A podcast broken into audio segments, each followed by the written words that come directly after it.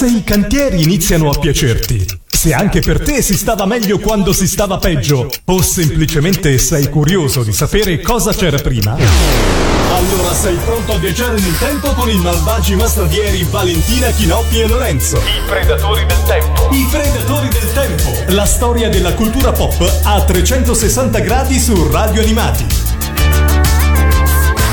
Benvenuti a questa nuova puntata dei Predatori del Tempo. Siamo qua a viaggiare, a farvi viaggiare nello spazio-tempo e come ogni puntata siamo in tre. Io sono Lorenzo e qua con me ci sono Valentina e anche e anche Chinoppi, ciao a tutti. Chinoppi che in questo momento diciamo è nella nostra navicella esterna, ma ovviamente fa parte sempre del, del, del, gruppo dei malvagi masnadieri che ogni settimana qua su Radio Animati vi portano a spasso nel tempo.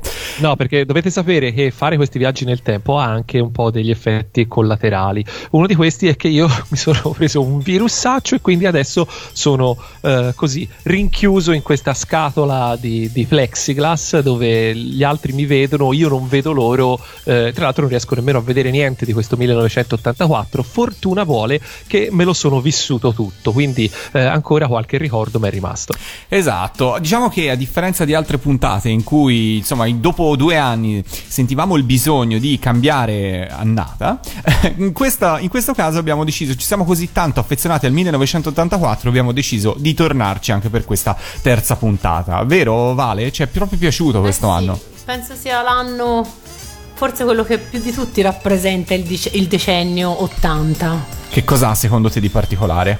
Il fatto è che ha avuto tutto, grande musica, grande cinema, grandi cartoni animati, grandi eventi sportivi, ha avuto... c'era tutto nel 1984. Tra l'altro io mentre scrivevo il nostro papiro solito, sì. veniva in mente il fatto che 1984 in realtà eh, il romanzo di Orwell in, immaginava un 1984 decisamente diverso rispetto a quello che poi si è rivelato il nostro 1984 quindi penso che siamo stati fortunati tutto sommato Speriamo non abbia semplicemente sbagliato periodo, cioè che eh, sia quello arrivato. Può darsi, eh, quello può darsi. Quello può darsi, però insomma, speriamo. Però ecco, 1984 per me eh, avrà sempre il gusto delle merendine, il sottofondo delle, dei cartoni animati, insomma.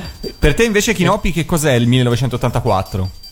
Il 1984 è forse l'anno dove comincio davvero ad avere ricordi ben definiti. E, sì, eh, benché molti dei film uh, usciti nel 1984 in realtà poi uh, non li abbia visti al cinema, ma li abbia recuperati dopo, così stesso dicasi magari della musica, uh, però per quanto riguarda i cartoni animati, per quanto riguarda appunto tutto ciò che succedeva nei lunghi pomeriggi di, davanti alla televisione e non solo, rappresenta un po' l'inizio di uh, quell'infanzia che poi è diventata adolescenza e dura ancora tra l'altro. Io sono che ancora per, adolescente. che perdura. E fra i ricordi anche per me così eh, devo dire nel 1984 inizio appunto proprio a ricordarmi nitidamente le cose. E c'è un cartone animato che arrivò in Italia nel 1984 e che insomma ehm, è un cartone animato delle 20 un cartone animato che andò in onda su Italia 1 a partire dal 17 settembre del 1984 1984, un cartone animato che ha fatto epoca. Il cartone nello specifico è Giorgi. Ve lo ricordate tutti in prima TV, Giorgi? Certo, sì, sì. Credo proprio di sì.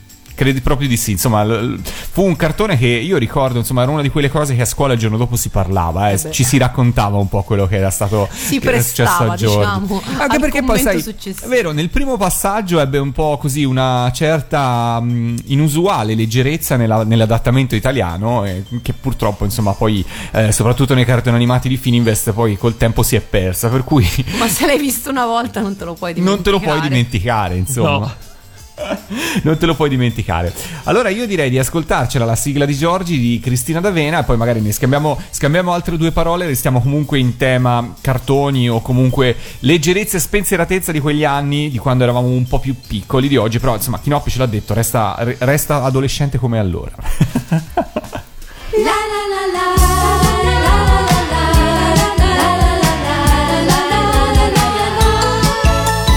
Giorgi che corre felice sul prato, nel suo bel mondo che pare fatato,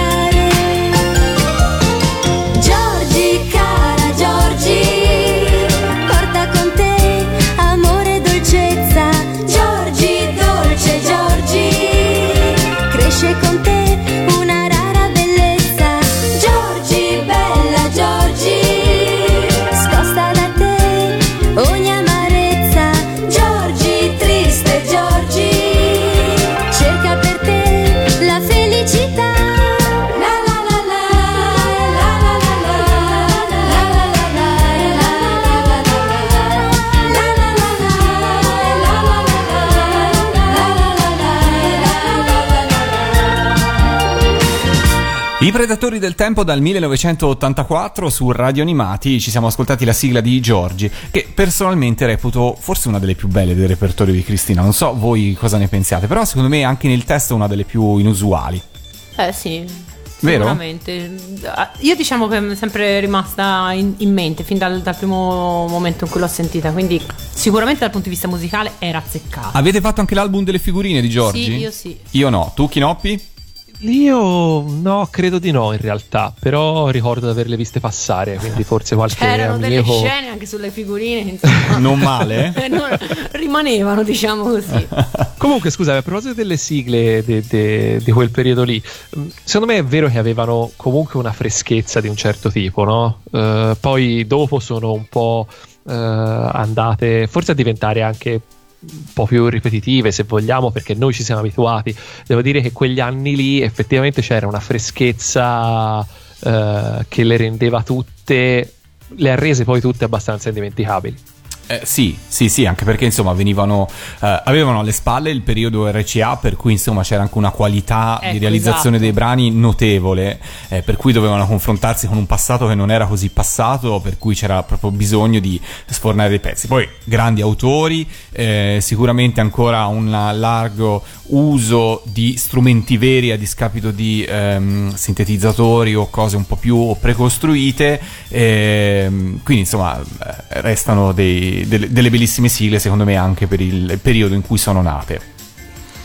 Ma da Giorgi, da un cartone animato delle 20, invece parliamo un po' di cibo, perché qui su Radio Animati lo sapete, ehm, insomma la cucina ormai negli ultimi anni la fa da padrone, in tv soprattutto non si parla altro che di cibo, ci sono mille trasmissioni che parlano di cucina e quando non parlano di cucina di- parlano di ristoranti o cose affini, ma siccome lo sapete noi siamo negli anni 80 e negli anni 80... Di tutte queste cose, Tutte non queste cose. niente a nessuno. Esatto, c'era forse Sale Pepe Fantasia per ricordare qualcosa di Italia Monte Carlo, poche cose, ma soprattutto non c'era ancora il concetto di cibo di, ehm, di qualità. Per cui, siccome noi siamo proprio l'emblema degli anni, nova- degli anni 80, vogliamo proprio fare un tuffo nel junk food, come si definisce ormai oggi, e parliamo di merendine, giusto? Esatto. Di tutte o quasi tutte le merendine che eh, hanno eh, invaso gli anni 80. Perché comunque va detto una cosa: eh, noi ne parliamo nel 1984, ma non è che sia l'anno delle merendine. Però eh, alla fine quello delle merendine industriali è stato un fenomeno abbastanza circoscritto poi effettivamente agli anni 80. Già negli anni 90 c'era ehm, insomma si cominciava a vederle con un, con un occhio più critico. Negli anni 70 credo che ne esistessero molte meno, quindi... Sì, sicuramente. Quindi l'84, che è l'anno per eccellenza, può essere un buon anno per discutere di, del modo con cui facevamo. Senza scendere nel dettaglio, no? Perché poi ne parleremo di- delle merendine, però lo chiedo a tutti e due. Ehm, vi mancano? Allora, ehm, così a occhio, cioè proprio di primo acchito dovrei dirti di no, perché ne ho veramente mangiate tante e a un certo punto non ne potevo più. Però a mente fredda, facendo l'elenco, ce n'è due o tre che... Ok, poi magari quando le scopriremo ce lo dirai. Per te, Kinoppi, invece? Io sono sempre stato un po' schizzinoso sul mangiare, quindi anche le merendine, devo, devo essere sincero, a differenza di tanti miei compagnucci dell'epoca, io ne mangiavo molte meno e rimanevo su quelle poche che ormai avevano vinto le mie resistenze. E devo dire che molte di quelle che poi, in realtà non tanto agli anni 80, ma più avanti, eh, di quelle che mi piacevano sono rimaste. Per esempio, una di quelle per cui ho, ho straveduto fin dal momento zero era il Kinder Bueno, per dire. Ok. Che però si va più sugli anni 90. È più anni Eh, 90, sì, sì, anche, anche assolutamente. solo per lo spot è sicuramente più, è sicuramente più anni 90. Però parliamo un po' della, della- della storia, da, da cosa partiamo Vale nel ripercorrere le merendine? Eh, in realtà, guarda, non, non dovremmo parlare solo delle merendine, perché dovremmo parlare proprio in generale di tutta una serie di, di cibi degli anni Ottanta che oggi sono storia, nel senso che nessuno credo li, li- li conosca, li conosca più, ma che negli anni Ottanta facevano, eh, insomma, facevano, facevano sensazione, perché le merendine noi siamo abituati a pensare appunto alla merenda delle, delle quattro, ma c'era la merenda a scuola, c'era la colazione che doveva essere sana, nutriente, bla bla bla. Sì, sì. Esatto. Sì, sì. Infatti, una delle, delle cose mi vengono, che mi sono venute in mente. Tra l'altro, mi si sono alzati i trigliceridi scri- scrivendo questo, questo pezzo, semplicemente scrivendolo. Quindi, immaginate, mi veniva in mente che eh, negli anni Ottanta si faceva colazione con lo sprint.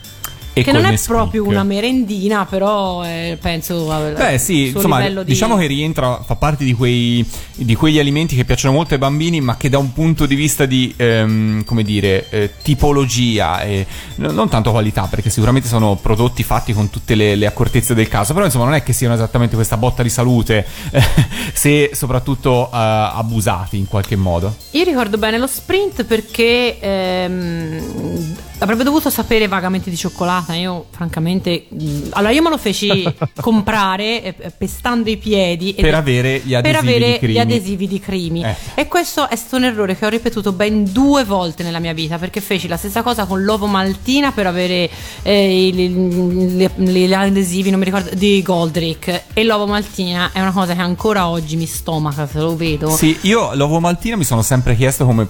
c- Cioè, allora, se qualcuno all'ascolto di Radio Animati in questo momento è un fans dell'uovo maltina, vada sulla mia pagina Facebook Lorenzo. Animati, commenta oppure mi manda un messaggio e mi dice: Sì, io sono un fans dell'uovo maltina, voglio conoscervi. Esatto. Per favore, voglio conoscervi. Io posso dirti però solo una cosa, quando sono andata in Svizzera, l'ultima volta che sono andata in Svizzera, l'uovo maltina ci veniva rifilato regolarmente a colazione. Quanto tempo fa questo? Ehm, ora sì, in effetti diversi anni fa, mh, purtroppo, però pare che in Svizzera vada ancora parecchio. Vale, cosa facevi in Svizzera? Eh, in vacanza ero a fare, ero a fare un trekking bellissimo. Ah, ok, no, pensavo Volete- che avessero spedito nel collegio No, no, svizzero, ero sì, già pronto con la musichetta no, no, triste. No, vabbè. sono, andata sono andata a piedi da, da Chiavenna fino a- al cuore del- della Svizzera. Quindi... Ah, ok, va bene. E in tutti gli alberghi e i rifugi dove ci fermavamo per fare colazione cercavano di rifilarci questa cosa che io ho riconosciuto immediatamente perché i miei sensi di ragno si sono allertati e abbiamo capito che in Svizzera e l'abbiamo visto al supermercato quindi abbiamo capito che in Svizzera è ancora, un- è ancora qualcosa che va. Quindi, insomma, l'uovo maltina in realtà era un tentativo della vicina confederazione elvetica di plagiare i nostri giovani virgulti. Esatto, e lo sprint eh, deve essere venuto più o meno con la stessa, con la stessa concezione, perché era, era il, il nemico, diciamo così, del Nesquik. A scuola ti- si- erano- c'erano quelli schierati con il Nesquik e quelli schierati con lo sprint. Io non ho dubbi, io ero schierato con il Nesquik, tranne quei momenti esattamente come te, in cui c'è la necessità di acquistare il- lo sprint per avere le figurine, per completare l'album di Crimi e poi non attaccarle sull'album. eh, No, io me le tenevo, eh, le ho tenute esatto, per infatti. anni e anni. E- e anni. esatto. E dello sprint, cioè, fra l'altro, esistevano due versioni: quella con il tappo blu, che era la versione cioccolato al latte, e quella col tappo rosso, che nessun bambino all'universo avrà comprato, credo. Eh, era quella con il cioccolato amaro. Anche perché da bambini il cioccolato fondente difficilmente piace. A voi piaceva il cioccolato sì, fondente? tantissimo. Chinoppi? No, no, io ho pre- sempre preferito quello al latte. Ecco, invece vedi, io, a me sarà per quello. Io ho sempre amato invece quello, quello fondente, quello al latte. Non, non- non mi piaceva all'epoca neanche ora. Quindi lo sprint proprio ho capito che Crimi mi doveva veramente piacere tanto. perché, cioè, continuavo a dire alla mamma: comprami lo sprint. Lei, ma no, no, mamma, poi ci vuole sempre un sacco per fartelo mangiare. Ma non importa. Ma in tutto, questo, in tutto questo lo sprint esiste ancora? Boh. Credo di no. Credo. credo. di no. Cioè, la Plasmon esiste sempre, però eh, il- lo sprint credo che non sia più in commercio ormai da tempo. Avranno insomma. scoperto che faceva male. Anche qua, se E- qualcuno all'ascolto, perché poi capitano eh, queste cose, se qualcuno all'ascolto in qualche supermercato, in qualche discount, da qualche parte lo ha trovato, verifichi la data di Ecco, scadenza. però ecco, ce lo comunichi. Però credo che non- proprio non esista più. Esatto. Ma in tutto questo invece il eh, Nesquik sì. Il Sì, Nesquik, Nesquik sì, sì, sì, sì, anche se purtroppo credo che da noi non siano arrivati i gusti alternativi del Nesquik che invece si trovano all'estero e che probabilmente tu con la tua navicella spaziale dalle parti in cui ti trovi lo potrai trovare facilmente. Per esempio il gusto fragola il gusto banana. Meno male che non sì, sono arrivati. Sì, sì, sì, ci sono. E quel risultato è una sorta di eh, frappè caldo eh, che sa Già di detto così, scusami Lore. No, Che sa di fragola o di banana. La puoi fare anche nel latte freddo, ovviamente. Vabbè. Bleh. ok. Detto Ma in tutto, questo, in tutto questo, scusatemi, eh, dove lo piazziamo l'orzoro? Allora, eh, l'orzoro in Scusa, realtà altro. eh, L'orzoro era una cosa forse, eh, una bevanda forse meno co- da bambini, diciamo, però la pubblicità Era bellissimo. assolutamente per i bambini. Orzoro ed Orzo Bimbo, perché a questo punto se vogliamo citare entrambi i marchi dobbiamo citarli, insomma, sia Orzoro che Orzo Bimbo. Io devo dire Certo. che all'inizio eh, facevo colazione con l'Orzoro perché i miei mi, mi davano quello e probabilmente c'era anche un po' un'idea che fosse più salutare rispetto al, al cioccolato, forse con meno zuccheri. Poi quando trovi il Nesquik, eh, No, cioè, eh, once you Nesquik, eh, cioè, nel senso, Nesquik forever. non puoi tornare indietro. Dicevo, no, io credo che, cioè, anzi credo, l'orzoro e l'orzo bimbo in realtà non era altro che orzo solubile, banalmente. orzo sì, sì, solubile, esatto, esatto. Che io ancora oggi allegramente, Ti piace? eh sì, lo metto nel caffè latte. Ah, ok. Quindi, e mi ricordo però che l- sia l'Orzoro che l'Orzo Bimbo avevano, a parte le, le canzoncine, poi l- l'Orzo Bimbo aveva i cartoni animati, comunque aveva delle storie con dei personaggi. se Eh, non ricordo Gramigna, male. la strega Gramigna, maligna. la strega Tra l'altro, eh, lo esatto. possiamo dire, i personaggi che appunto mh, animavano le telepromozioni dell'epoca, soprattutto negli anni 80, appunto all'interno di Bim Bum Bam, erano creati e realizzati dal gruppo 80, gli stessi che animavano e realizzavano One, Four, Five, eccetera, eccetera. Per cui eh, erano proprio creati, ideati da loro. E poi io ricordo un'altra cosa, ricordo chiaramente del, dell'Orzo Bimbo, il periodo in cui includevano i personaggi del Lego Fabuland Ah, sì, me lo con anch'io. appunto i vari animali. Ma insomma, visto che abbiamo citato anche il gruppo 80, facciamo una pausa musicale e, ehm, e visto che nel 1984 arrivava eh, One a Bim Bum Bam perché nel 1984 eh, fra- arrivò appunto la prima sigla con Paolo Bonolis e One insieme al piccolo coro di Mariele, dell'Antoniano diretto da Mariele Ventre con la sigla dell'edizione che vedeva la conduzione insieme a Paolo Bonolis e a One Licia Colò che insomma Che quindi dovremmo ascoltare. ci dobbiamo ascoltare senz'altro. Eh sì, eh. Anche se, poi, insomma, io recentemente ho avuto occasione di incontrare Manuela Blanchard. Non c'è paragone, non c'è storia fra le due presentatrici di Bim Bum Bam, vero? Ascoltiamocela la sigla su Radio Animati, Predatori del Tempo, anno 1984.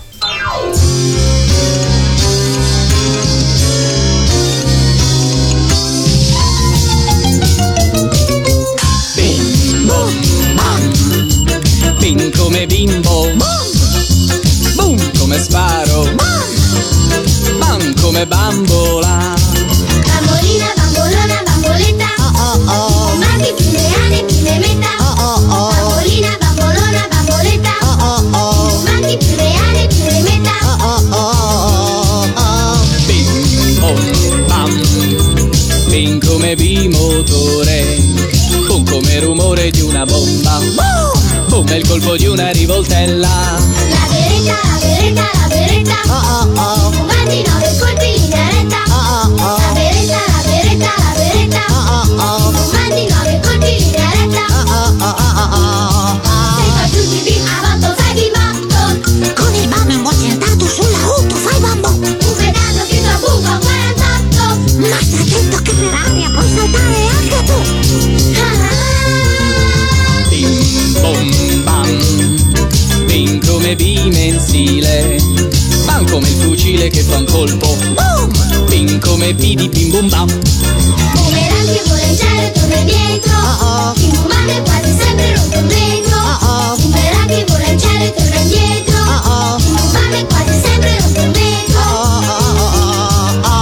Bim bom bam. Bim come bimbo. Boom Boom come un pallone di chewing gum Che mentre scoppia fa bum bam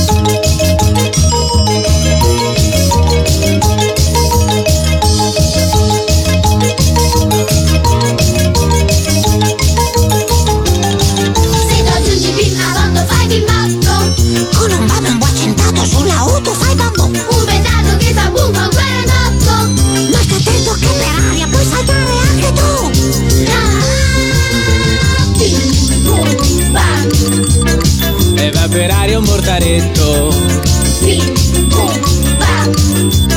Tre gol e vinci lo scudetto Bim boom bam. E va per aria un mortaretto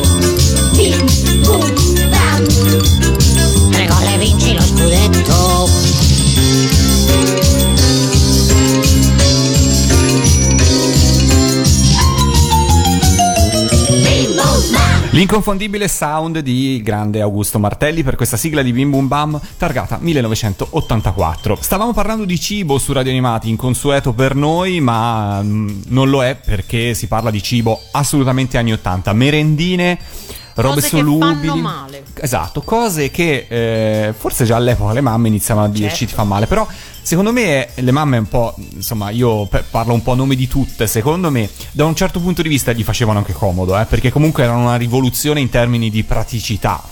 Ehm, allora, io devo dire la verità, venivo da una famiglia in cui queste cose erano osteggiate, forse più a livello ideologico che non a livello di, di praticità. Ehm, per questo erano diventate l'oggetto del desiderio, perché insomma a casa mia sono state abbastanza contrastate. La Vale sfidava il proibito Sì, con il sì, Nesquik. Esatto, no, con il Nesquik no, però per esempio con, eh, con il soldino sì. Ah, il soldino. E qui siamo in zona mulino bianco. Eh sì, che... Il soldino, il soldino è una di quelle merendine che eh, sono sempre in cima alla lista del riportatele, ri- rifatele. Sì, però Sì. rifatele com'erano. Cioè, con gli stessi additivi. Esatto.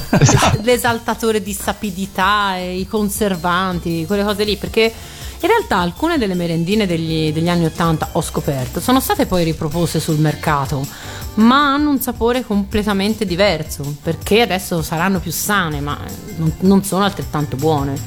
E Penso che il soldino sia appunto una di quelle Che faccia parte di queste? Ehm, cioè, non lo so se è, mai stato, se è mai stato riportato. Sicuramente so che è stato riportato il tegolino, che era un altro, un altro classico. Però il tegolino di oggi credo abbia la cioccolata al latte. Poi eh, credo che anche il pan di Spagna è completamente diverso.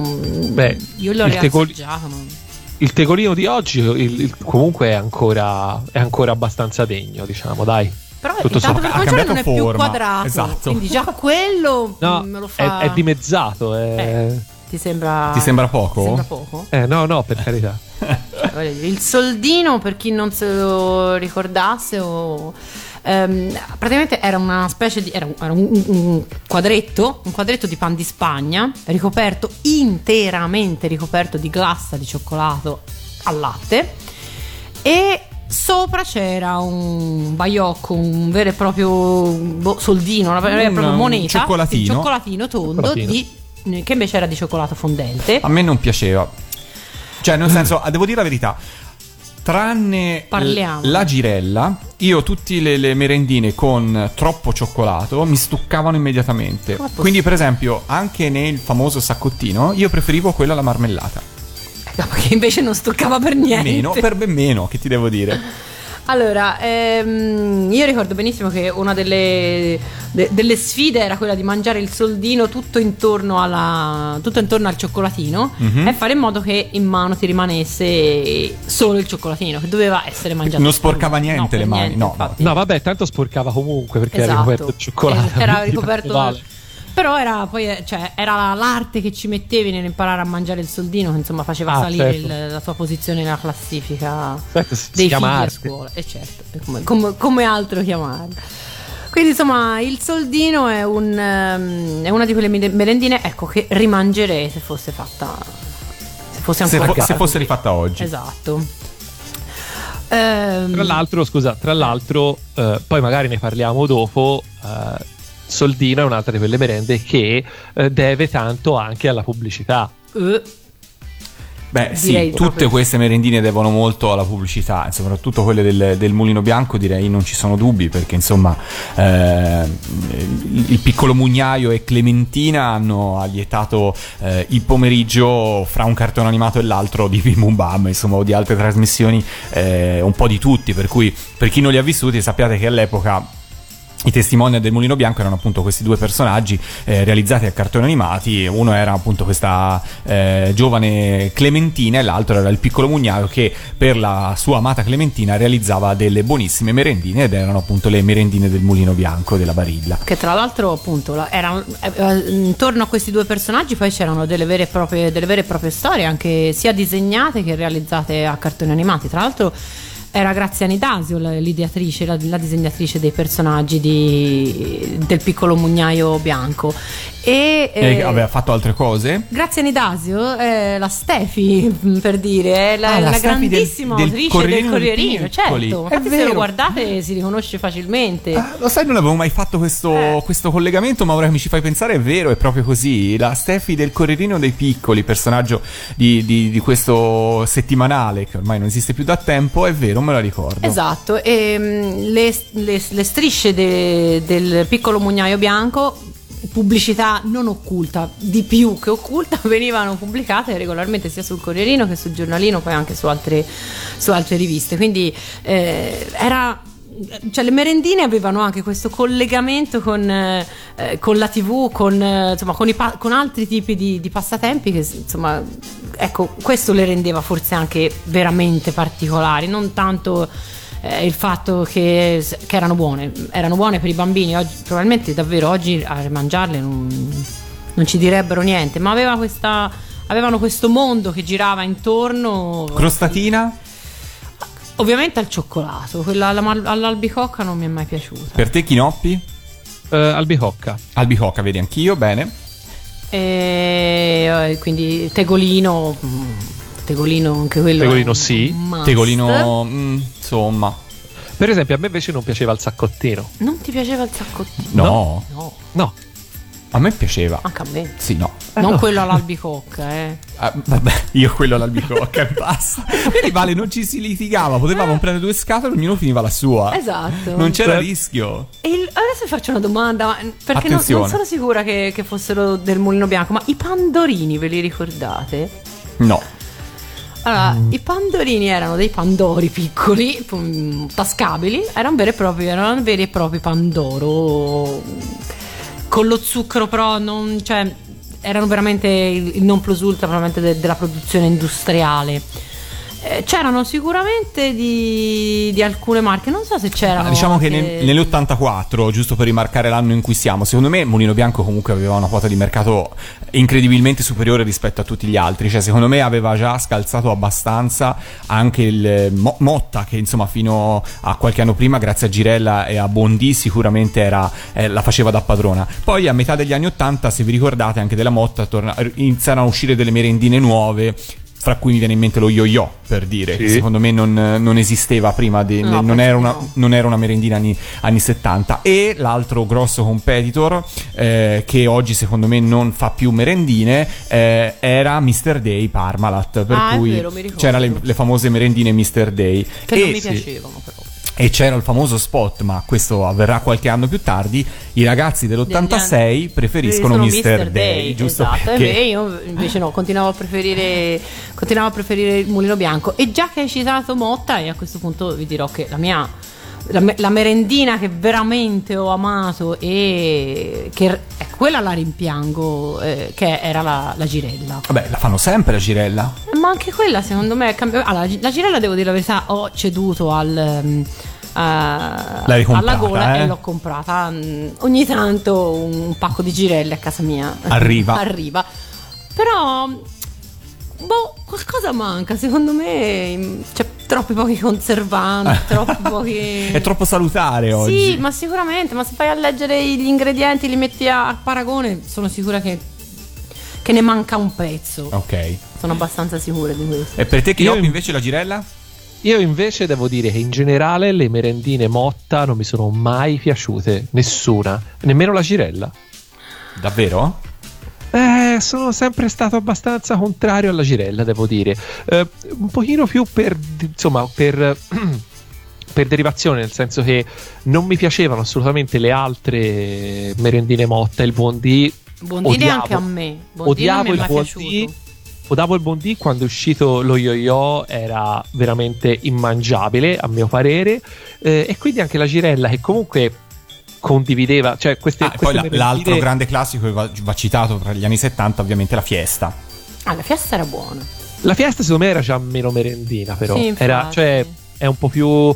la- l'ho sempre paragonata un po' più a quelle che possono essere il Twix, il Kit Kat, quindi un po' delle più da cose. adulti. Esatto. Inta- infatti si vede anche nella pubblicità il famoso Non ci vedo più dalla fame, che poi ha riportato in auge la fiesta negli anni 90. Era, erano tutti adulti. Sì, sì, è vero, è vero, ha un target eh, diverso, non, non era indirizzata prettamente ai bambini. Anche Comunque, perché non vorrei dire un- un'inesattezza, ma c'è qualcosa di leggermente alcolico nella fiesta? Sì, c'è il currasso che è un liquore, Eh, è un appunto, liquore per- sì, all'arancia. vabbè. vabbè, Vabbè, non credo che... È come, Però... è come ubriacarsi con i boeri, insomma. Ecco. Conosco Muori prima di diabete, Forse ecco, che insomma. nei boeri ce n'è di più. eh, Sì, però, o coi moscerì, insomma. Eh, esatto. Ma eh, sì, comunque è vero, forse la fiesta che ricordiamoci ti tenta due volte tanto, non, Vero. eh, non- era per era merendina, ma era forse più sì, a- a- a- già aveva un'altra, un altro status. Mentre invece il cammellino, ve lo ricordate il No, cammellino? no, aspetta, aspetta, Aspetta, Vale, aspetta un secondo, aspetta. perché Non la correre. Non anche lì, però, era molto importante la pubblicità. Ah beh, sì. Perché insomma, è vero che forse il golosastro e il toro farcito non erano così eh, belli come pubblicità come quelle del piccolo mugnaio bianco, che trovo essere veramente eccezionali. Però comunque, appunto, eh, più che per la pubblicità, eh, si vedevano magari su Topolino o su tutte le altre riviste, c'era un sacco di, eh, di vignette, di fumetti con il golosastro e toro farcito che erano molto belline. sul giornalino che leggevo me lo ricordo sì poi però ecco devo dire questo che mentre il piccolo mugnaio bianco comunque le merendine ehm, hanno le merendine del mulino bianco hanno continuato a cioè, diciamo me le ricordo per tutti gli anni Ottanta delle- della girella del golosastro Sì, un eccetera. po' io si a è un certo perso un po'. Ho la precisa È sensazione di vero, aver perso un po' le tracce. Vero. le È tracce. vero, è vero, è vero. Ma insomma, allora, mh, qui ai Predatori del Tempo ci stiamo sballando con queste merendine, con queste ci- prelibatezze degli anni Ottanta. Per cui facciamoci un'altra pausa musicale. E a proposito di, ehm, di sballo, ascoltiamoci un brano del 1984 delle Mele Verdi, che non fu una sigla, ma che insomma ricordiamo con piacere per ricordare questa mitica annata.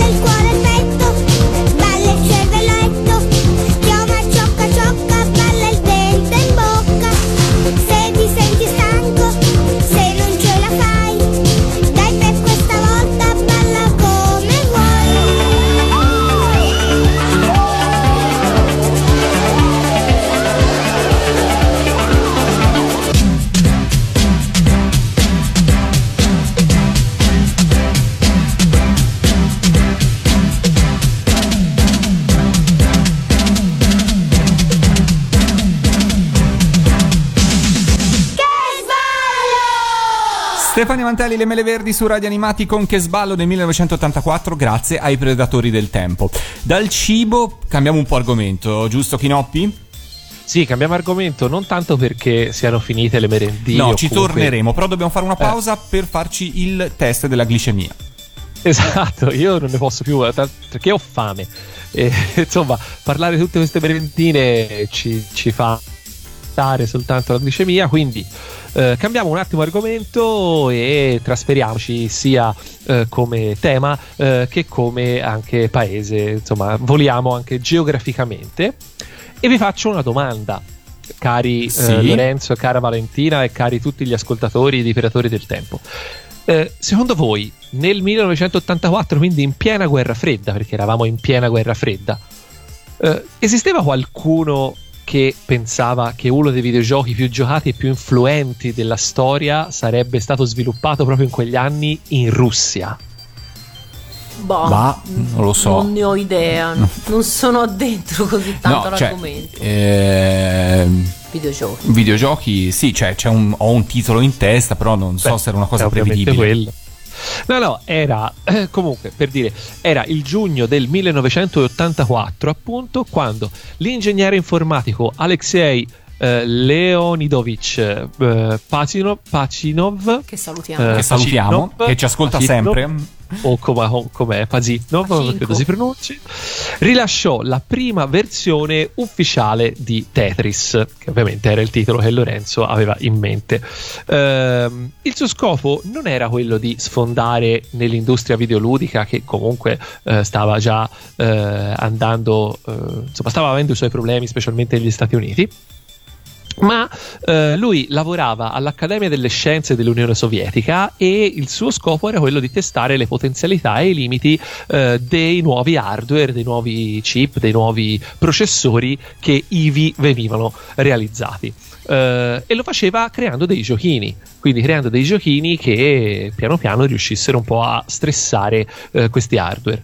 Eh, questo giochino, appunto il Tetris, piacque talmente tanto ai suoi colleghi che eh, uno di loro eh, ne realizzò un porting per PC, quindi una versione per PC, eh, e la quale cominciò a circolare anche fuori dall'Accademia delle Scienze, appunto a Mosca, eh, e eh, ad avere un certo successo, diciamo, prima eh, in città e poi piano piano a, così, a, a, ad allargarsi a macchia d'olio sempre di più.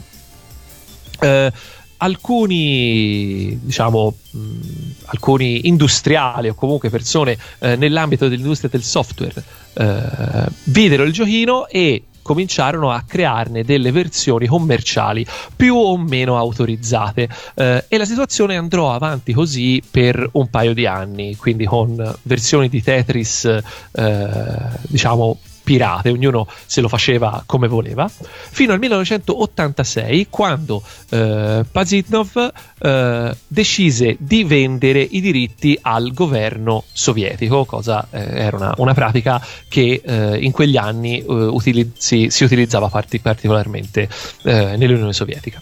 Uh, questo porterà ad una razionalizzazione dei diritti e piano piano poi all'uscita di quelle versioni di Tetris eh, legali, diciamo, eh, con i diritti eh, acquisiti regolarmente, eh, che eh, quelle versioni che più di tutte hanno segnato il mercato e che hanno eh, creato il mito di Tetris, ovvero quella arcade dell'Atari e quella del Game Boy.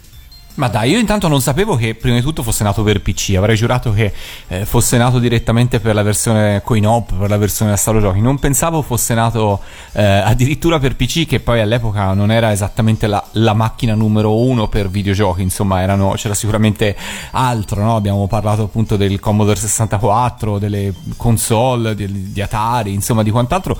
Mai avrei pensato che la prima versione di Tetris fosse proprio quella per PC, ma si trova eh, in rete la versione, la primissima versione di Tetris, proprio quella creata eh, da, da, da, dal, um, del, non so pronunciare, suo creatore.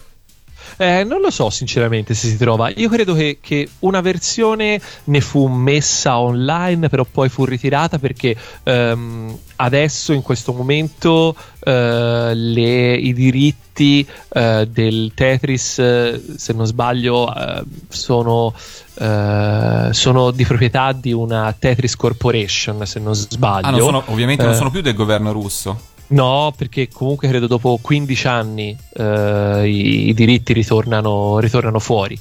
Um, quindi credo che questa Tetris Corporation adesso insomma abbia avuto ci siano stati un po' di, di, di problemi diciamo e, e, e, e, ci siano stati uh, un certo protezionismo da parte loro. Insomma mh, non è chiaro esattamente se, quel, se le, alcune versioni si trovano in giro ci sia anche quella proprio effettiva del 1984 la realtà è che una di queste versioni per PC um, diciamo pirate tra virgolette eh, è rimasta forse la terza versione più diffusa e tante persone ancora oggi eh, vedono quella come la versione di Tetris per loro. Uh, per me non è stato così, per me sono state le altre due.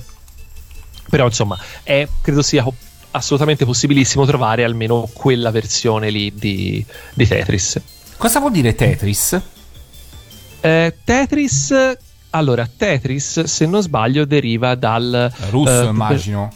No, è più un gioco di parole su uh, Tetramino, mi pare si chiami, uh, che, che, è il nome di una figura composta da quattro quadratini, no? Come ah, sono ok, certo. Tetris. E quindi è un gioco di parole su, è un gioco di parole su quello.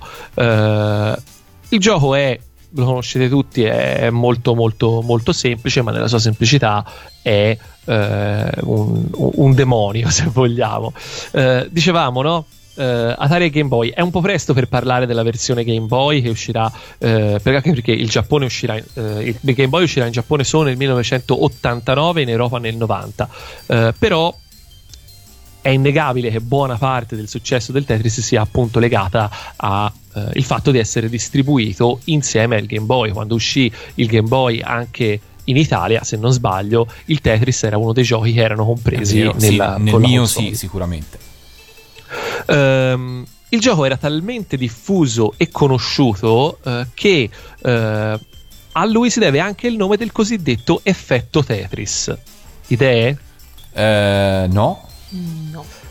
Effetto Tetris in pratica giochi a Tetris talmente tanto che quando vai a letto continui a vedere blocchi che cadono. Ah. Oppu- oppure vai al supermercato e quando metti la roba nel carrello il tuo cervello interpreta come se fosse una partita di Tetris e eh, c'hai un momento in cui l- la- la tua- il tuo impulso è quello di incastrarlo. Incastrare le cose che metti nel cartello, per esempio. Ragazzi, è tutto vero. La, No, specialmente la, eh. la prima parte a me è successa. Cioè, di fare Tetris al supermercato? Di No, sognarlo. Di no. sognarlo?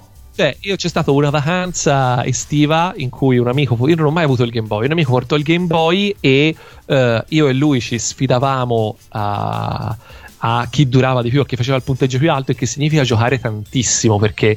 eh, cioè, io lo- l'ho sempre detto e lo ripeto, io non temo il confronto di nessuno a Tetris. Davvero? Sì, sono, sono assolutamente sicuro di poter battere chiunque. E Attenzione se qualcuno Se l'ascolta qualcuno vuole all'ascolto, raccogliere la sfida. Esatto, magari ci un- tazzi. se recupero il Game Boy da qualche parte, alla prossima fiera ci sfidiamo anche a Tetris. E detto questo, eh, io andavo a letto e per un paio di notti ho, cioè, poi ho, smesso di giocare perché dicevo: no, non, po- non posso, non posso rovinarmi la vita in questo modo. Io la notte voglio dormire, non sognarmi Tetris. E quindi niente. Sono... Tenevi in allenamento, non, è, Esatto. non era poi così male invece.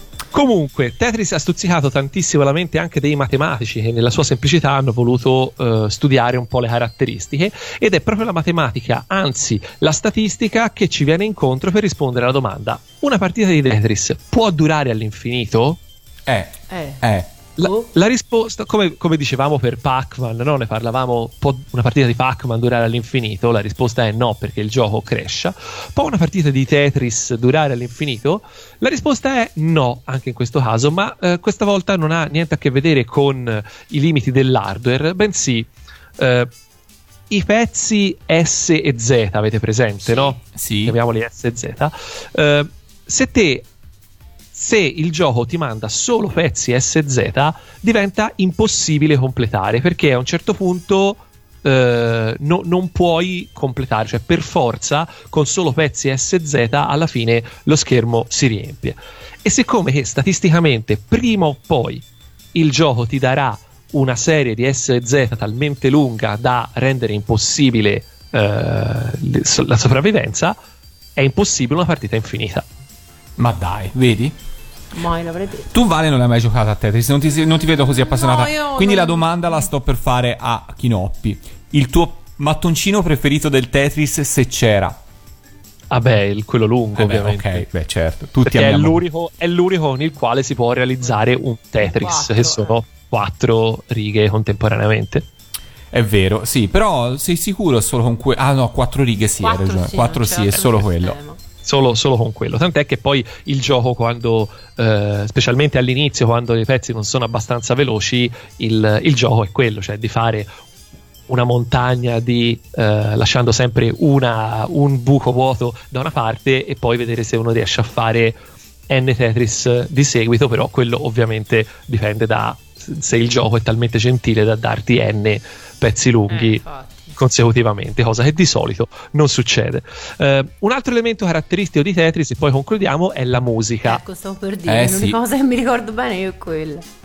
Ogni versione del gioco ha avuto ovviamente la sua colonna sonora, ma il prezzo che tutti ricordiamo come la musichina di Tetris è un riarrangiamento del pezzo tradizionale russo che si chiama eh, Korobeniki. Korobeniki. Korobeniki, scusate la pronuncia, io e il russo siamo proprio due cose diverse. Sono, è come Eh, il Lorenzo con tutto il resto delle lingue, probabilmente. Esatto, eh, che eh, Korobeniki erano i venditori di stoffe ambulanti nella Russia zarista, per cui figuriamoci. Eh, tra l'altro questo pezzo non è presente nella versione arcade del gioco, ma è presente nella versione Game Boy e anche nella famosa versione PC di cui parlavamo prima. Eh, la versione, nella versione arcade i pezzi erano comunque dei pezzi tradizionali russi, tra cui eh, Kalinka, che è un pezzo russo dell'Ottocento che piace tanto alla Vale. Esatto. Allora, io direi di ascoltarci, ce l'ascoltiamo in sequenza. Prima ci ascoltiamo la versione Atari del 1988, giusto? La versione Atari dell'arcade è del 1989. 89 e poi Credo. quella del Game Boy che è venuta subito dopo. Sì, Ok, per cui quale si può definire fra le due quella ufficiale? Entrambe?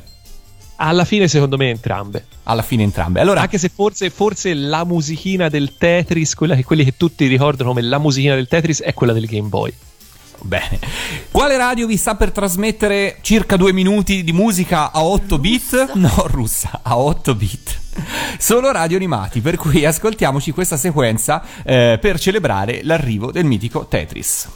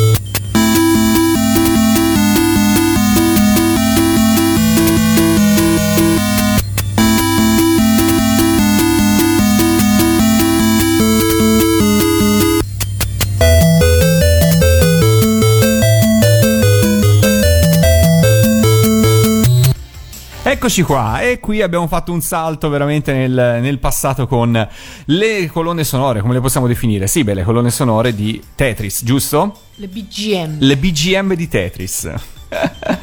Non ci facciamo mancare veramente niente. Neanche, no, esatto, ne- proprio niente ci facciamo mancare. Ma restiamo in ambito tecnologico perché nel 1984 eh, ci fu l'arrivo anche di qualcosa che poi, insomma, nel tempo ha fatto storia e, boh, insomma, è poi diventato anche forse uno status symbol. Diciamo che ha rivoluzionato tanti mondi la. La Apple, perché proprio di, di questo andiamo a parlare, perché nel 1984, giusto Kinoppi, arrivò il primo Macintosh. Esatto, esattissimo. Eh, che all'epoca, mh, non lo so, forse questo Lorenzo lo sai tu meglio di me, eh, non era esattamente lo status symbol che è adesso, immagino. No, no, diciamo che per diventarlo ha impiegato un po' di anni ehm, la, la rivoluzione arriverà ben, ben più tardi, insomma, rispetto a- a- a- ai suoi esordi. Però nel 1984 fu proprio eh, creato il, il primissimo eh, Macintosh. Fra l'altro la parola Macintosh deve appunto da, eh, deriva da una varietà di mele, io questo non, non- non lo sapevo, eh, che si chiamano appunto eh, eh, Macintosh, la, la mela Macintosh. In Italia chissà che nome avranno queste mele. Probabilmente si chiameranno Macintosh anche in Italia, solo che magari noi abbiamo le nostre, questa non ci sarà. Eh, ci sta, ci Posso- sta. posso Però non ho, mai, Probabile. non ho mai visto al supermercato la mela Macintosh. Eh, Forse no. non ho mai, non ho mai detto, perché cercato. probabilmente da- perché sarà una varietà di mele americane, noi abbiamo le nostre. Eh, può darsi non siano mai, cioè, non siano così diffuse qua da noi, insomma. Comunque, il, eh, il Macintosh- il primo Macintosh uscito si chiamava Macintosh 128K eh, e eh, anzi, in realtà in realtà eh, all'inizio si chiamava solo Macintosh, però poi uscì il Macintosh 512 e quindi eh, l'originale fu ribattezzato 128. Eh, questo per dirvi quanta memoria avesse quel computer, che di nuovo tutte le volte che ragioniamo di queste cose eh, è, è la, cosa che, che- la cosa che veramente è più folle è pensare a quanto eh, i, i supporti di memoria di qualsiasi tipo sono, sono ingigantiti rispetto ad allora. Eh, il design del primo- di quel primo Macintosh è una cosa che secondo me se lo vedete ve lo ricordate anche voi. Sì. Non perché se ne vedessero tantissimi in giro in Italia all'epoca, ma perché è poi rimasto, perché è veramente un pezzo di retro design eh, incredibile e su quello effettivamente Apple ci ha sempre avuto un passo avanti, questo non gli si può davvero dire niente. Come del resto, appunto, poi l'adozione di un'interfaccia grafica e di un mouse furono assolutamente rivoluzionari per l'epoca, insomma, eh, sul rivali PC, ma insomma, se pensiamo anche allo stesso Commodore 64, una roba del genere eh, non esisteva. Non esisteva, assolutamente no. Eh, una cosa che eh, testimonia il grandissimo, il grandissimo investimento che la Apple fece per quel computer fu lo spot pubblicitario. Non so se, se l'avete mai visto, se ve lo ricordate. Sì, io l'ho visto su YouTube, me lo ricordo vagamente, però raccontalo tu che è meglio. No, eh, io me lo ricordo molto poco, però eh, i nomi che c'erano dietro erano eh, assolutamente incredibili perché alla fine è uno spot diretto da Ridley Scott, quindi Vabbè, che, insomma, che all'epoca, così. che all'epoca insomma era sulla, sulla cresta dell'onda e eh, fu eh, trasmesso in televisione una sola volta, pensate, Mhm. durante il, negli Stati Uniti Super durante il Bowl. Super Bowl, Ovviamente.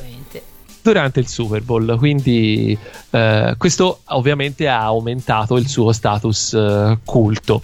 Eh, e chissà che appunto. mh, non abbia davvero, ora non conosco i dati di vendita di quel computer, però chissà che magari sia anche quello spot che poi ha eh, determinato quello che è stato poi negli anni un grandissimo successo eh, per i computer Macintosh e per la Apple. Allora, facendo un eh, così, di- come si dice, un veramente un, eh, un volo pindario. un volo pindarico.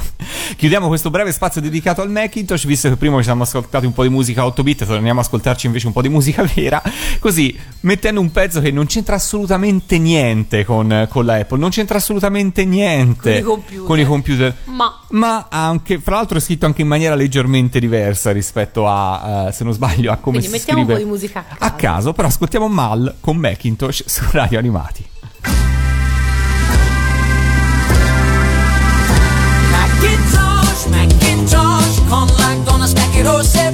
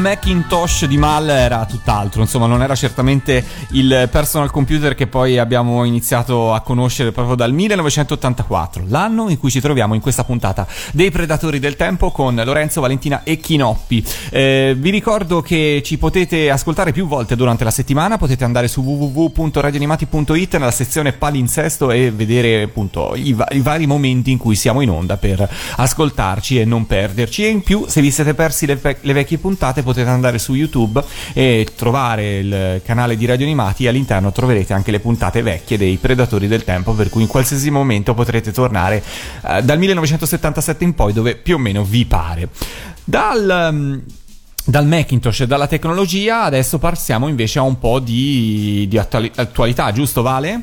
Eh beh, sì. allora dobbiamo far partire una sigletta? Che Eh, dici? Ci, ci sta la sigletta? Allora Sì, facciamola ci partire. Se i cantieri iniziano a piacere. No, questa è la Non è nostra questa, sigla, non è però. questa, non è No. questa.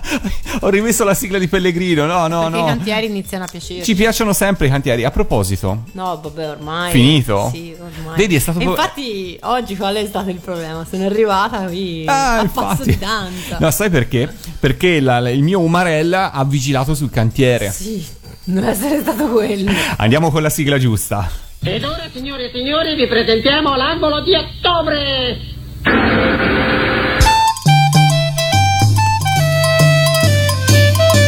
Anche se Kinoppi in questo momento non la può sentire eh, per motivi tecnici, diciamo così, celebriamo ascoltandoci un pezzo di questa fantastica sigletta.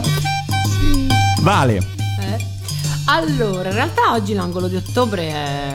andiamo sul serio. Sì, addirittura. Dobbiamo andare anche su, sì, anche su argomenti seri perché l'84 è stato un anno molto importante sotto tanti punti di vista. Uno dei punti di vista forse davvero fondamentali credo sia eh, stato il fatto che per la prima volta nell'ottobre del 1984 su una piccolissima paziente, su una ne- neonata di 12 giorni, viene trapiantato per la prima volta il cuore di un babbuino. E la bambina sopravvive per, eh, per più di 20 giorni. Oggi per noi è quasi un non ti voglio dire routine, ma insomma è comunque abbastanza usuale sentir parlare di trapianti, di, ehm, di operazioni salvavita, ma nel 1984 eh, diciamo che questo tipo di operazioni non solo non era, non era usuale, ma sollevava tutta una serie di, eh, di dubbi anche a livello etico che oggi ci possono, ci possono far sorridere, ma insomma considerate che non è poi passato così tanto, la medicina ha fatto delle... la medicina sì, mi chiedo se abbiamo fatto noi dei passi avanti o No. dei passi indietro. Secondo me abbiamo fatto, abbiamo fatto un po' di passi indietro Eh, ultimamente. sì, se non siamo rimasti fermi, sicuramente siamo andati più, più che altro, dal punto di vista più che etico, altro insomma. indietro. Però, insomma, ecco, considerate questo: che però ehm, questa operazione che appunto venne, venne eseguita in un ospedale americano ebbe per la prima volta una copertura mediatica mondiale. Quindi si era già in un, eh, in- cioè c'era già un po' questa idea della spettacolarizzazione della notizia, dell'evento, quindi eh, la- più che l'informazione al servizio della scienza, se- si ha forse per la prima volta l'impressione che sia la scienza al servizio de- dello spettacolo dell'informazione. È vero, è vero. Quindi insomma, questo- anche questo era il 1984. Io questa, questa notizia non la ricordo. Tu, Chinoppi, la ricordavi? Eravamo forse troppo piccoli. Mm, forse sì. Io invece la ricordo perché anche io leggevo già all'epoca leggevo dei- delle le riviste per esempio poteva essere il, il giornalino che preferivo al Corriere dei Piccoli perché aveva dei fumetti molto più da grandi e certo sempre pensando di rivolgersi a un, eh, a un pubblico di lettori bambini però affrontava anche un certo tipo di, di argomenti quindi spiegavano più o meno come certe cose fossero possibili. Comunque, per quanto riguarda invece la- insomma, quello che hai detto tu giustamente, prima ebbe un- una grossa cassa di risonanza mediatica, anche in- informativa.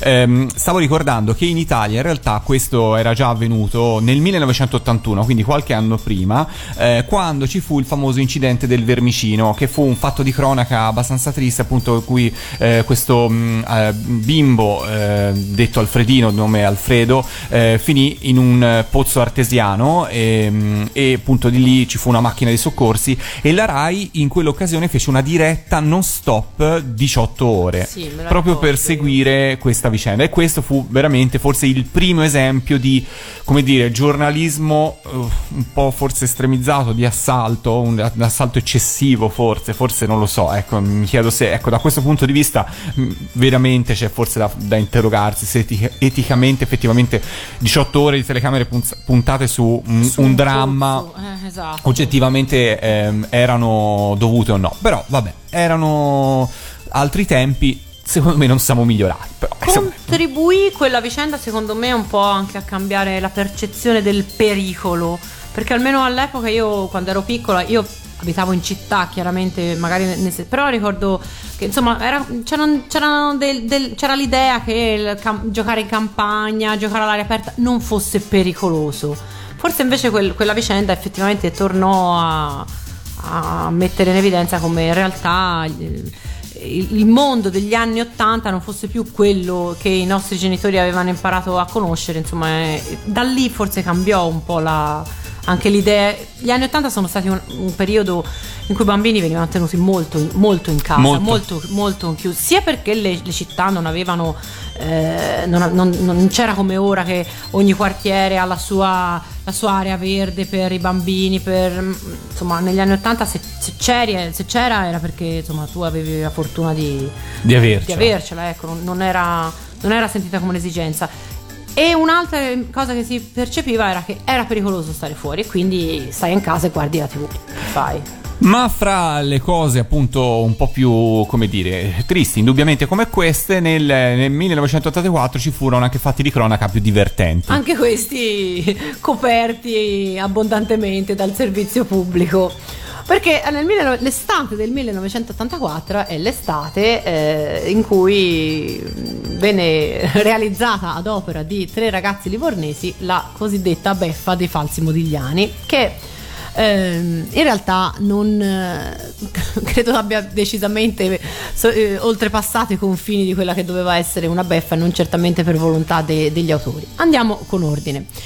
Ehm, da tempo si era sparsa la notizia, insomma, o meglio, ne- nel- negli ambienti della storia dell'arte circolava la notizia, per la verità da molti ritenuta leggendaria, Infondata. fondata, che Amedeo Modigliani avesse gettato in un canale di Livorno una serie di sculture che appunto lui non aveva ritenuto. Scultore livornese di conseguenza appunto nella sapesse- sua città. Esatto, quindi insomma se n'era voluto liberare perché non, eh, non- non- le riteneva all'altezza dei, eh, del, del suo livello, quindi insomma per qualche motivo se n'era voluto liberare buttandoli in un canale. Queste sculture pare che fossero già state cercate negli anni, ma non erano, non erano mai venute alla luce e nel 1984 in occasione di una serie di lavori eh, di lavori cittadini cantieri appunto anche lì ehm, il comune appunto intendeva far dragare il, il canale e eh, una ditta si, eh, si accordò insomma con, con un collezionista ora non, ricordo esattamente i termini della cosa per eh, appunto per cercare le, le- le sculture perché poteva essere l'occasione buona. Ehm, Fatto sta che tre sculture effettivamente vagamente somiglianti alle opere di Amedeo Modigliani vennero ritrovate durante quel- quell'occasione e ehm, immediatamente il mondo della critica d'arte si divise fra chi riteneva che fossero, ehm, che fossero finte, che non, avessero niente a che fare con, eh, con Modigliani chi- e chi invece eh, non, mette- non mise neanche in dubbio la loro autenticità, eh, gridarono tutti al ritrovamento del secolo. Ora, il fatto è che queste, queste tre sculture erano state realizzate da tre ragazzi, da tre studenti livornesi, i quali appunto eh, le avevano realizzate nel garage di casa con eh, il trapano e si aspettavano ovviamente che, eh, insomma, che bastasse un'occhiata per capire che era uno scherzo. Solo che il problema fu che, ahimè, questo non accadde, o perlomeno non accadde subito. E mh, fior fior di storici dell'arte eh, Ci rimisero un ci po' la rimisero faccia. la faccia e ci rimisero veramente, ci rimisero veramente la carriera. A quel punto eh, il clamore mediatico era, era tale per cui i tre ragazzi mh, insomma, dovettero venire al- allo scoperto e anche poverini anche un po' intimoriti perché insomma credevano non si sarebbero mai aspettati insomma che le loro realizzazioni fatte col trapano eh, venissero scambiate per le sculture di Modigliani. Ma quello che fu incredibile è che furono costretti a rifarle in diretta tv perché c'era comunque ancora qualcuno che diceva no non è possibile.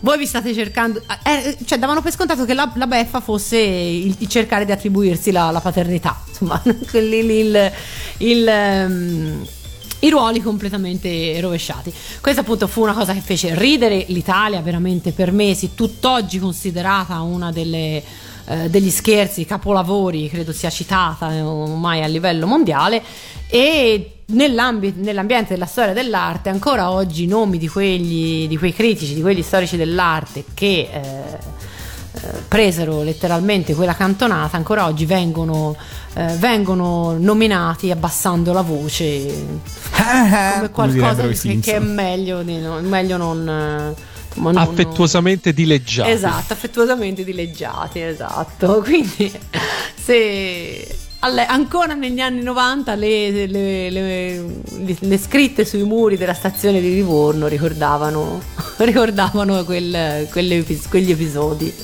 Quindi voi ve lo ricordate? Io ho visto in tempi più recenti un documentario su questa cosa della beffa dei falsi di Modigliani.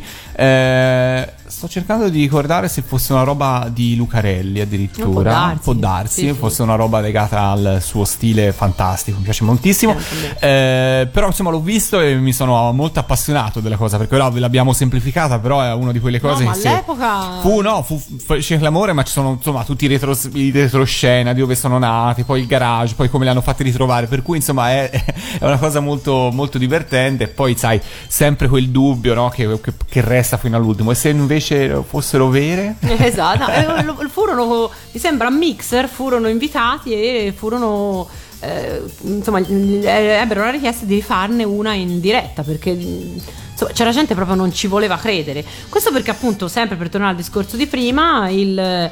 eh, il clamore mediatico del- dell'evento ormai aveva superato le- l'evento stesso, quindi non era tanto importante che fossero di Modigliani o meno, ma era importante stabilire che quei ragazzi non cercassero di, eh, di prendere su di loro il, il merito di, il merito di altri. E a questo punto, visto che eh, la- concluderei la nostra carrellata proprio sempre parlando di eh, eventi eh, di cronaca che diventano eventi mediatici, per- concluderei con eh, il funerale di Enrico Berlinguer. Anche quello andò in diretta TV, an- credo un, un evento più unico che raro ancora oggi, non so se... Se sia, mai, Ma, se sia più riaccaduto, insomma, no, secondo me sì. Sì, ma non credo tan- tanto spesso. Insomma, nel, nel 1984 eh, va in diretta anche, anche il funerale di un, di un leader politico, quindi anche, anche il funerale diventa un'occasione per dirette fiume, collegamenti, tutte cose a cui oggi magari siamo, siamo molto più abituati. Abituati, ma sì, insomma, prima c'era stato il matrimonio di, di Carlo e Diana qualche anno prima, insomma. È un mon- è- gli anni Ottanta sono comunque un momento in cui il mondo si allarga nel vero senso del- della parola. Bene, e per parlare Io, invece. tra l'altro, scusate, il, Prego. eh, il punto è eh, che poi a proposito di, di funerali mandati in diretta nazionale, quando magari arriveremo al 1989, ricordatemi di parlare del funerale di Graham Chapman eh, dei Monty Python, scomparso appunto nel 1989, e di cosa è successo in diretta nazionale sulla BBC. Sarebbe ce lo ricorderemo, ce lo ricorderemo. Un po' di puntate, un po di puntate ce, lo ricorderemo, ce lo ricorderemo. Io direi di fare una pausa musicale e di ascoltarci un, eh, un brano, una sigla giapponese del 1989. 1984, perché nel 1984 arrivò un... Um, come si, co- cos'è un OAV, giusto? Possiamo definirlo no, era così. un film è un cinematografico. Uh, Beautiful Dreamer stiamo parlando. Sì. Stiamo parlando proprio di quello. Di Beautiful Dreamer di Lamu, uh, eh, di cui abbiamo già accennato nelle scorse puntate uh, e di cui si potrebbe parlare per altrettante puntate, ma ci ascoltiamo invece una sigla che è stata una sigla per un lungo periodo, eh, è stata la terza sigla iniziale di Lamu e per lungo periodo nel 1984, dall'aprile all'ottobre dell'84. Eh, la sigla si chiama eh, Pajama Jama Da e eh, ce l'ascoltiamo.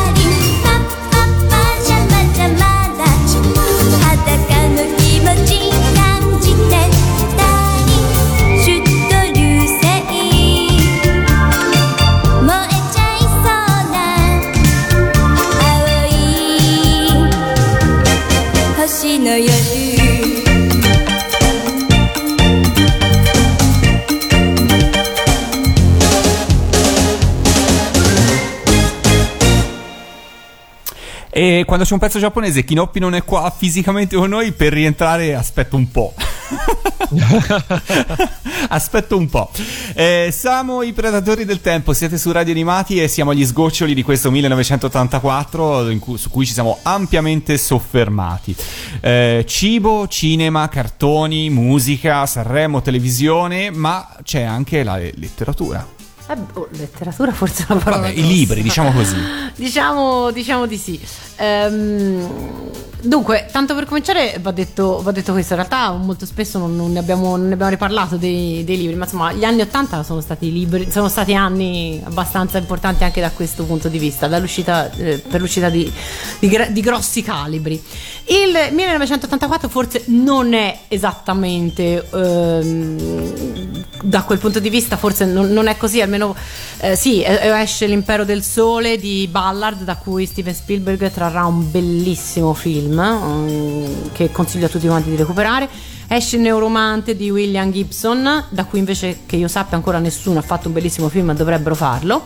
La grande fuga dell'ottobre rosso di Tom Clancy, da cui eh, anche qui è stato tratto un, un bel film, ma soprattutto è l'anno in cui esce I draghi del crepuscolo d'autunno, che è un romanzo fantasy di Tracy Hickman e, Ba- e Margaret Weiss che non dirà niente a nessuno all'ascolto a meno che non siano eh, giocatori di Dungeons and Dragons come me, che ne abbiamo parlato nel primo- nella primissima puntata. E ehm, Tracy Hickman, Margaret Weiss, Laura Hickman erano eh, tra i creatori, tra gli scrittori di, eh, di Dungeons and Dragons, della seconda edizione di, di Dungeons and Dragons, dell'Advanced e ehm, decis- praticamente misero eh, sotto forma di romanzo alcune delle avventure che essi stessi giocavano tra di loro per passare il tempo anche per fare una, una serie di, di test. Si tratta di romanzi appunto per appassionati, oggi forse non, non diranno più molto a nessuno, ma eh, sono dei veri e propri eh, sono dei veri e propri cult perché da quella serie di, di romanzi poi ne, ne- ne è stata realizzata una seconda, poi una terza, fino a creare un vero e proprio universo, il cosiddetto universo di Dragonlance, che è un'ambientazione completa per il DD e che tutt'oggi è una fonte inesauribile di ehm, fanfiction e, e quant'altro. Eh, sia Margaret Weiss che Tracy Hickman sono venuti a Lucca autografavano i libri io sono andata a farmi autografare il mio manuale Dungeons and Dragons e ho chiesto che la dedica non fosse fatta a Valentina ma al nome che usavo in Dungeons and Dragons e ho spiegato questo a, a Tracy Hickman al quale hanno brillato gli occhi un po' probabilmente avrà detto ma guarda, Questa è questa è pazza. pazza assecondiamola però insomma io sono stata veramente felice in quel, in quel momento lì Qual era il tuo nome? Adri Ah, giusto, giusto. Ma eh, la, la saga di Dragonlance è ancora, cioè escono ancora dei libri Ma ufficiali. allora, ora, ora un- ultimissimamente non saprei dire, ma fino a una decina di anni fa sì, eh, uscivano ancora. Uscivano ancora. Ora, chiaramente, io comunque li ho letti tutti, almeno tutti quelli va? tradotti in Ma va, italiano. no, sentiamo, Eh, percepiamo un- una leggera così piacere su questo argomento, Valentina. Ho un'intera percepiamo libreria. Ecco. Però in realtà, no, però questo va detto, insomma. Cioè, sono narrativa da, da nerd, ecco, diciamo, non sono. Ecco. non- insomma, ecco, letteratura non mi allargherei a, Eh, a definirla no, così. Ma, eh, ti dico, io anche nel mio periodo fantasy più spinto, eh, mai mi sono spinto fino a Dragonlance. Un po' perché, eh, insomma. Quindi non ti sei spinto poi molto in là, perché alla fine, insomma. No, nel senso, nel senso, nel senso che, bene o male, io queste- le- questa passione l'ho presa a mio padre, eh, che eh, un po' come me in realtà, eh, insomma, io sono un, più un tipo da heroic fantasy, per cui eh, me più, più creaturine, draghi, maghi ci sono e meno mi piace. Eh, e appunto Dragonlance, oltre a quello so essere anche scritto, come dici tu, abbastanza eh, approssimativamente, per cui me ne sono sempre tenuto abbastanza lontano. Vabbè, posizione che, che comprendo. Che ecco, comprendo. diciamo, Sì, sì. Anche se chiaramente no- non la posso condividere, quindi. Beh, no, non chiedevo tanto. Ecco, esatto. Quindi, insomma, nel.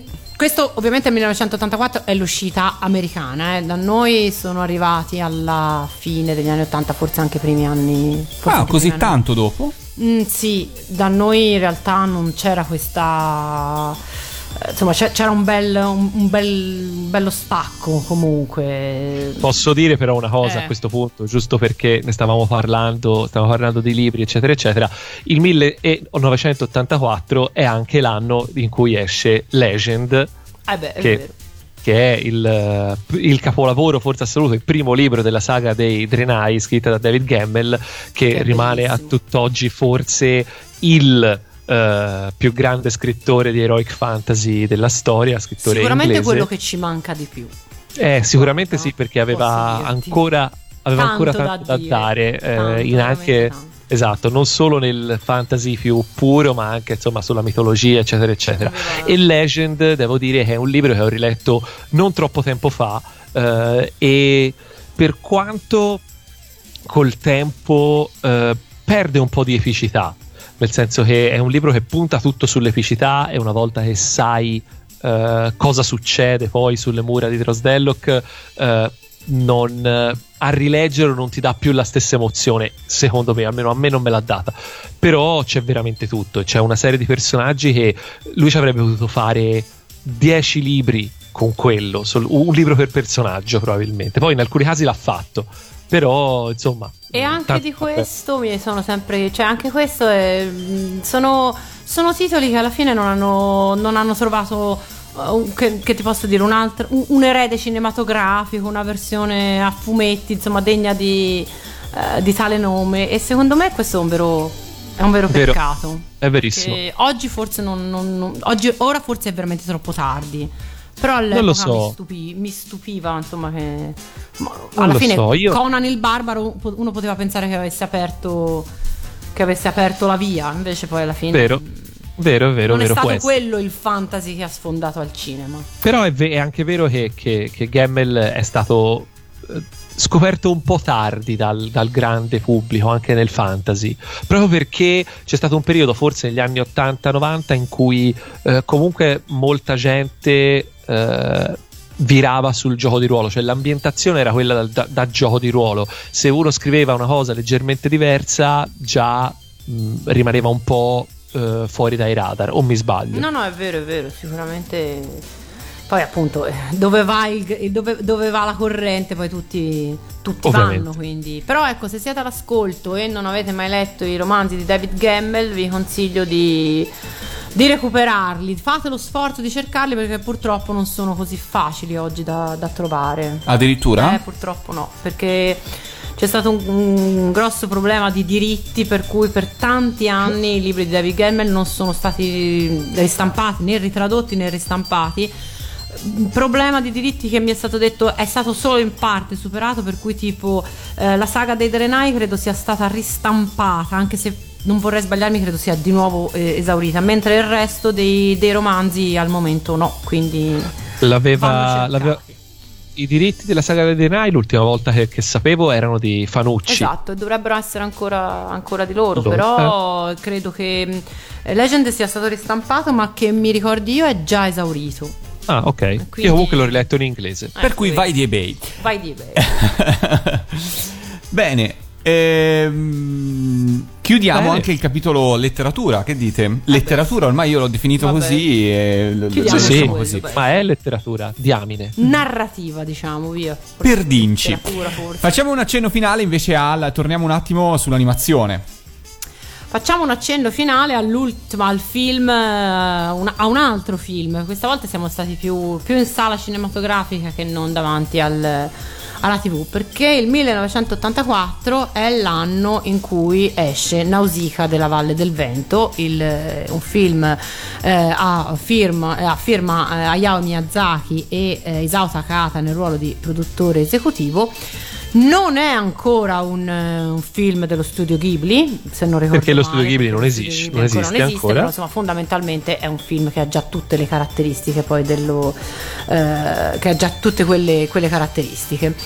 È un film realizzato, dalla, eh, realizzato in, in collaborazione con la Tokuma Topcraft Toei che si occupò della distribuzione Ehm, Takata appunto ricoprì il ruolo di produttore esecutivo e non, eh, questa cosa no- in realtà non, l'abbia, non credo non l'abbia reso particolarmente felice perché il- era il periodo in cui insomma Miyazaki ma non soltanto lui altri animatori erano in contrasto ehm, per motivi economici per motivi politici anche per motivi proprio di, ideologici se si, può, se si può definirli con le grandi case di produzione. Quindi cercare un finanziamento un distributore per un film che eh, aveva buone possibilità di finire, di finire male, insomma, non deve essere stata un'impresa, un'impresa facile. Ehm, la- il- lo studio di reali- che realizzò Nausicaa della Valle del Vento poi alla fine fu la Topcraft, la quale eh, per trovare animatori mise banalmente i- gli annunci sulle riviste per appassionati e trovò 20 totale di 20 eh, animatori che ehm, venivano pagati a fotogramma. Quindi non credo Ah che nessuno si sia arricchito realizzando Nausicaa della Valle del Vento. Tra questi animatori c'era Hideaki Anno, che è diventato poi un grande amico, addirittura c'è chi lo considera l'erede di eh, Parliamone. parliamone di Hayao Miyazaki. Le cronache dell'epoca dicono comunque che eh, Hayao Miyazaki e Hideaki Anno divennero amici al punto che ehm, Miyazaki prestò la sua moto a Anno per andare non so dove e eh, quindi insomma erano abbastanza erano diventati Sono amici tuttora, sono amici tuttora esatto beh una volta che condivido la stessa moto non Ormai. come puoi Sei come la mia moto. esatto, esatto sei proprio come lei Andiamo a farci un giro. Esatto. E eh, Takata poi mh, ingaggiò eh, Joe Isaishi, il compositore poi autore della colonna sonora. Miyazaki cominciò subito a rendere le cose difficili al suo amico produttore perché intanto pretese controllo assoluto sulla lavorazione del, del film e pretese anche l'interruzione della serializzazione del manga che lui stesso stava realizzando per la Tokuma. Ora qual è il problema? Il problema è che Takata chiese: Ma eh, quindi su cosa ci basiamo? Su- su- per fare la sceneggiatura, su cosa ci basiamo? Se tu non finisci di scrivere la storia. E lui praticamente eh, disse che si sarebbe occupato del layout, del character design, della protagonista e, best- e basta. Il resto, insomma, potevano decidere più o meno gli altri. Quindi, insomma, un film che richiese nove mesi di lavorazione e un costo approssimativo, credo, di non me lo ricordo più, comunque mh, parecchio, è costato, costato abbastanza. E fu comunque un grande successo di pubblico, almeno, almeno in Giappone, e fece, insomma, fece fare il, il botto, diciamo, il salto di qualità a Miyazaki e Soci, che comunque vennero poi conosciuti grazie a questo film anche all'estero. Questo film è andato, eh, non è arrivato al cinema da noi, però venne ehm, tagliuzzato in tutta una serie di, eh, di parti e trasmesso però dalla, dalla RAI. Ve lo ricordate? incredibile, no. Eh, venne trasmesso dur- durante la mh, durante il contenitore la trasmissione che si chiamava Pista se non ricordo male Pista di Maurizio, Maurizio Nichetti. Nichetti, esatto E- è stato trasmesso per ben due volte Addirittura, Sì, addirittura. una volta per le vacanze di Natale una volta tipo per le vacanze Beh, Maurizio Pasqua. Nichetti però c'è da dire che era uno che di, di animazione Ne se ne capiva. intendeva, ne capiva e ne capisce, per cui fu, fu sicuramente suo il merito di questo. E a proposito di Maurizio Nichetti, e chiudiamo così questa puntata dei Predatori del Tempo, proprio nel 1984 lui debuttava in veste di conduttore nonché di ideatore e di regista per la trasmissione Quo Vadis di Rete 4. Esatto. Trasmissione che eh, sanciva l'inizio della gestione Fininvest di- del canale nato sotto eh, il, mm, il controllo di Mondadori. E fu un varietà appunto scritto da lui insieme a eh, Gabriele Salvatores e lo stesso Silvio Berlusconi che era uno degli autori eh, insieme a Nichetti, Salvatores e Manuli, e Guido Manuli, giusto per rimanere anche in tema dell'animazione. Era un varietà abbastanza, insomma, ovviamente andava sul Tipico, comico, era un po' strano, eh, un po' come del resto lo sono anche i film di Maurizio, Niche- Maurizio Nichetti, hanno un po' quel gusto eh, particolare, insomma, in genere dividono o ti piacciono o non, proprio non ti piacciono, è difficile che che eh, lasciano comunque indifferenti lo spettatore. Fu un grossissimo successo e mm, noi per chiudere questa puntata ci ascoltiamo quella che era la sigla di Quo Vadis, ovvero Gladiators. Sapete chi era la casa discografica di questa sigla? Posso provare a indovinare? Prova. Era la Baby Ray. Bravissima. Freddy Nadjar mise a colpo, um, mise a segno, scusate, un altro colpo non da poco con un'altra sigla di un varietà eh, molto importante per quell'epoca. È tutto per questo viaggio spazio-tempo. Un saluto da parte di Lorenzo. Un saluto da parte di Valentina. E un saluto da parte di Chinoppi. Alla prossima. Ciao, Ciao. ciao. ciao.